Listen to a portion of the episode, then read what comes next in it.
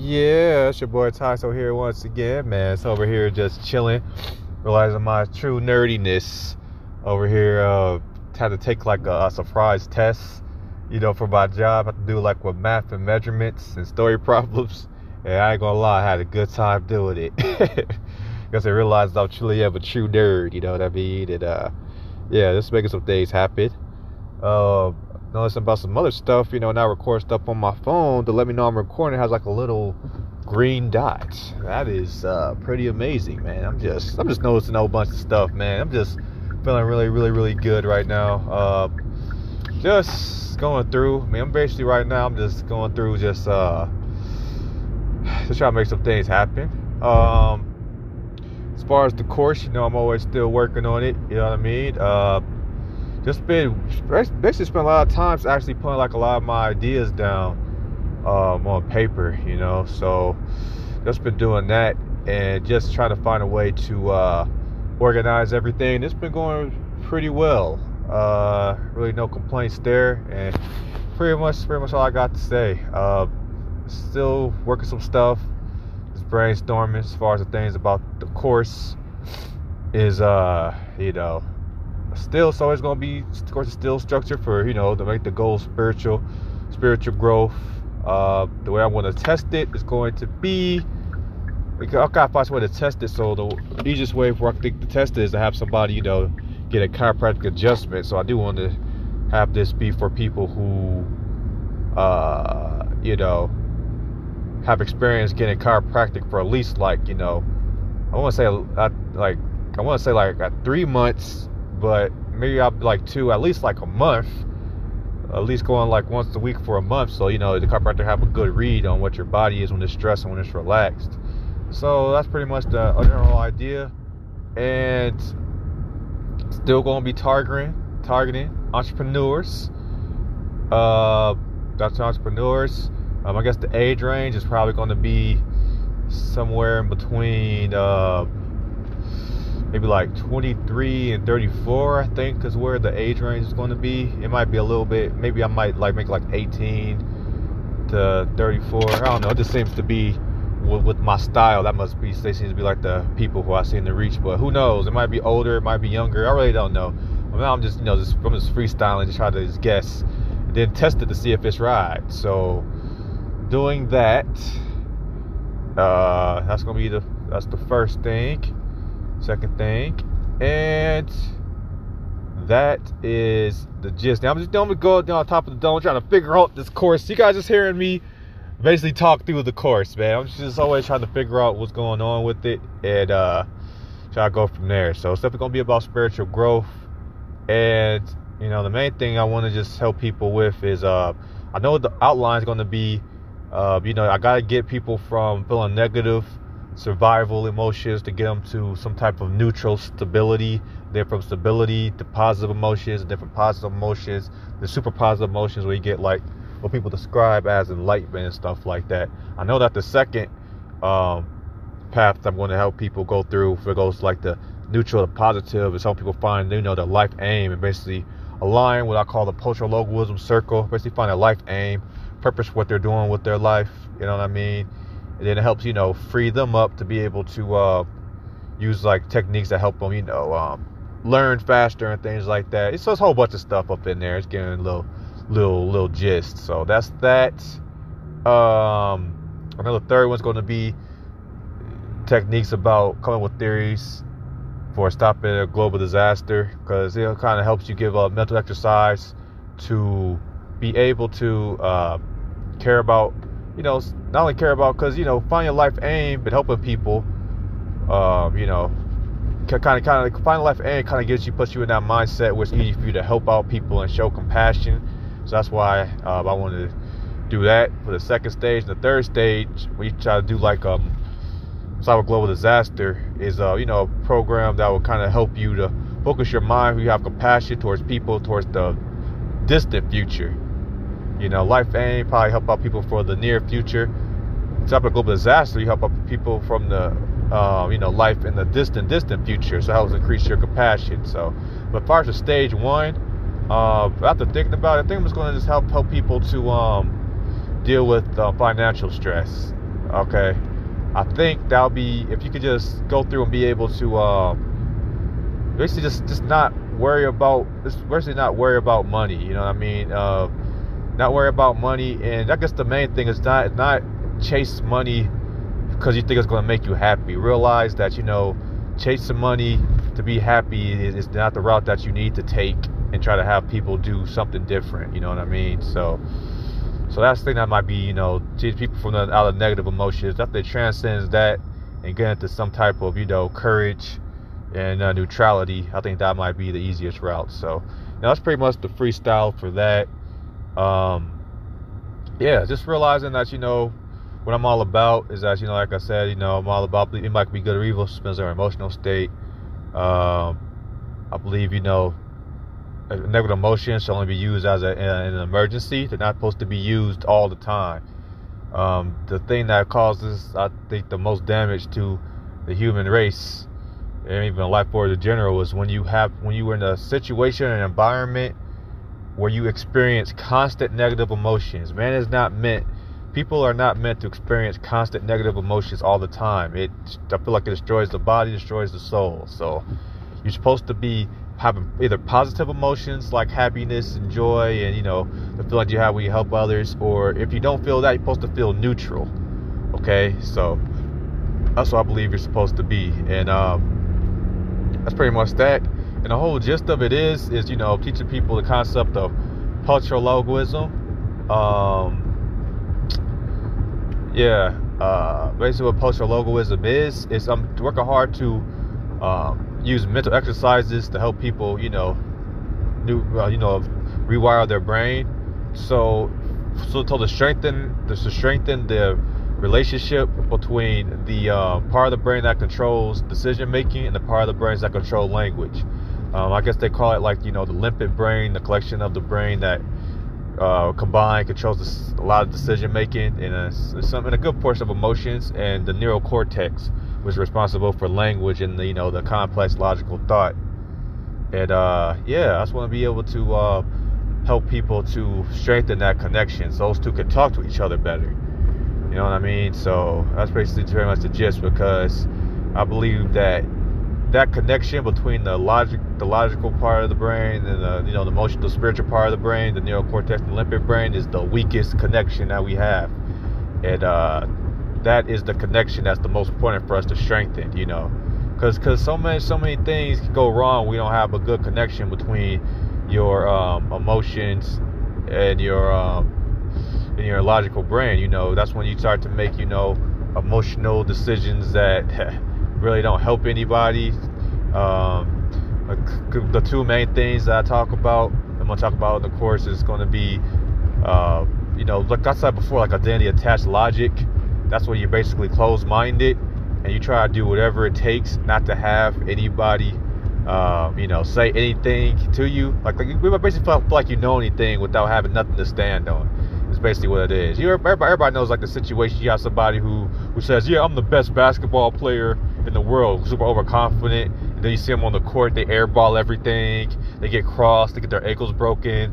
You know, while having no but like just with the simplest moves and they just not good you know and that what happens that's people that's over you know people who overconfident and then you know they always they always and they have like all this evidence to show the listen you're not awesome they keep they keep disregarding it so that's what people basically go through uh, and uh, yeah that's that's a uh, something that's really really prevalent you know in the society where people just use um, you know closed-mindedness to um, to try to survive. You know, you know the up there part versus sports call it spiritual pride. You know that's that's like the most messed up things. And uh, another thing that's what uh, that's messed up about you know people have like a weak connection is people a lot of people do what I call I have they have a name for it. I'm gonna call it if else of social skills. That's basically we try to be robotic with something interacting with people. Okay, like humans are not robots. I know we, we people humans do things that seem quote unquote irrational logically, but but makes perfect sense emotionally. Like a great example will be is that you know you have like a situation where you have where, where, where you know you have a situation where you have like a um somebody you know you have like a like a female friend or maybe like a girlfriend or you know female viewers watching, you know, they probably have done this or have like a, a female friend that's done this where, you know, you you you, you go out to the restaurant, tell tell you know the, the female companion, you know, I'm going out going out to get some food. You say you say you say the words, do you want anything? And then what does she say? Instead of saying yes, I'm hungry. Can you get this, this, and that? She says, um, no, I'm not hungry. So if you actually are stupid enough to actually follow the what she said literally and come back with no food, she's like, Where's my food? And then you get into a whole argument. You know what I mean? And then you sit there like, Oh, what's what's going on? I mean, logically, you said, you know, you wasn't hungry. That's why I didn't get the food. And then, you know, it gets even worse. What you're supposed to do is when she says she's not hungry, is you're supposed to go to the restaurant, get food anyway, then bring it, and then she'll say something like, "Oh, well, it's like, it's like, oh no, I, I really wasn't hungry." And all of a sudden, you know, 20, 15 minutes later, you'll look in the refrigerator or something, and you see the food's going, and she's sitting there eating it or something like that. Okay, something like that. I know it seems like it don't make sense uh, logically, but it makes perfect sense emotionally. Like you know, human behaviors, we we have to be able to trust people, and the thing about human behavior is that the value of uh, us working together in cooperation is really, really beneficial when it comes when things go bad. It's not exactly supposed to. Now when everything's going good is when you see the true value of cooperation. It's supposed to be when things are going bad. So I know logically it doesn't really make any sense, but emotionally it makes perfect sense because in the realm of humans and you know as realm of survival, the concept is supposed to be something as far as you know uh, the female companion understands that hey hey look look look. Uh, they wants to know that you know you'll be able to um, you know get results you know be able to help out the situation be able you know to protect you know the female from uh, any type of, uh, of situations including themselves you know? You want to make sure the female companion is you know taken care of for pain even from themselves you know? Probably didn't really explain that that well but the whole point of it is emotionally it makes sense because it's supposed to be that it's supposed to be like even, if they're on the verge of making um, a wrong decision you know, you still be able to um, have some type of sense to be able to read read her moods, read her emotional state, you know, to understand what she truly means and be able to uh, to um, help her, even if she says something that makes logically doesn't make any any sense. Okay, I probably confuse people a little bit more with it, but the point of it is, is that you know humans are not are not um are not robots. You know what I mean? And um, we we do make a lot of sense with our emotions and the whole um um, you know, purpose of this is supposed to be able to help us to be able to trust and work and work together. You know what I mean? So that's um, basically what's uh, what's going on with that. So the whole point of it is is that you you, you when it comes to learning um, you know what human behavior what's it what's it mean you know obviously it's difficult to articulate because it ties with emotions but you guys realize that it's a little bit different than just logic than just just just saying just saying something that's straightforward as okay she said she's not hungry. I mean therefore I'm not going to get food. No no you got you got to think it's not it's not going to be just linear. It's going to be not to be non-linear. We got to see okay she said she's not hungry. What, what what's her emotional state?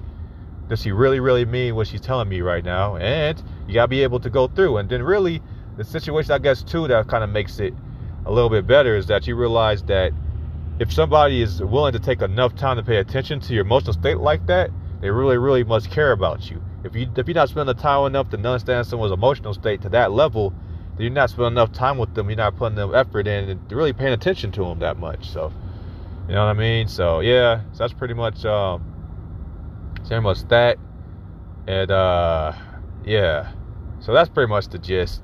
You know, um, really like a lot of times when it comes to uh human human behavior, human behavior. I think like the easiest way to understand it always comes like when it comes like with dating and stuff like that. Because uh, a lot of human behavior um, doesn't change because it takes millions of years. A lot of human behavior is, you know, is dictated by the uh, you know evolution, and this evolution is slow. So a lot of uh, techniques and stuff that we do is really comes from um, long time in the past, and uh, especially when it comes to dating, a lot of those behavior traits still remain the same and a little still still a little bit primal. So a lot of times it's a little bit uh, more illogical. So, and, and but it makes perfect sense emotionally. So, man, wish I could explain that a little bit better. I want to confuse you guys a little bit, but the gist of that was just try to give an example about how uh, about uh, example of like you know human behavior how illogical it can be, you know, and uh, but but you got to be able to use those social skills. So the idea of of, of, of an if else statement is that you keep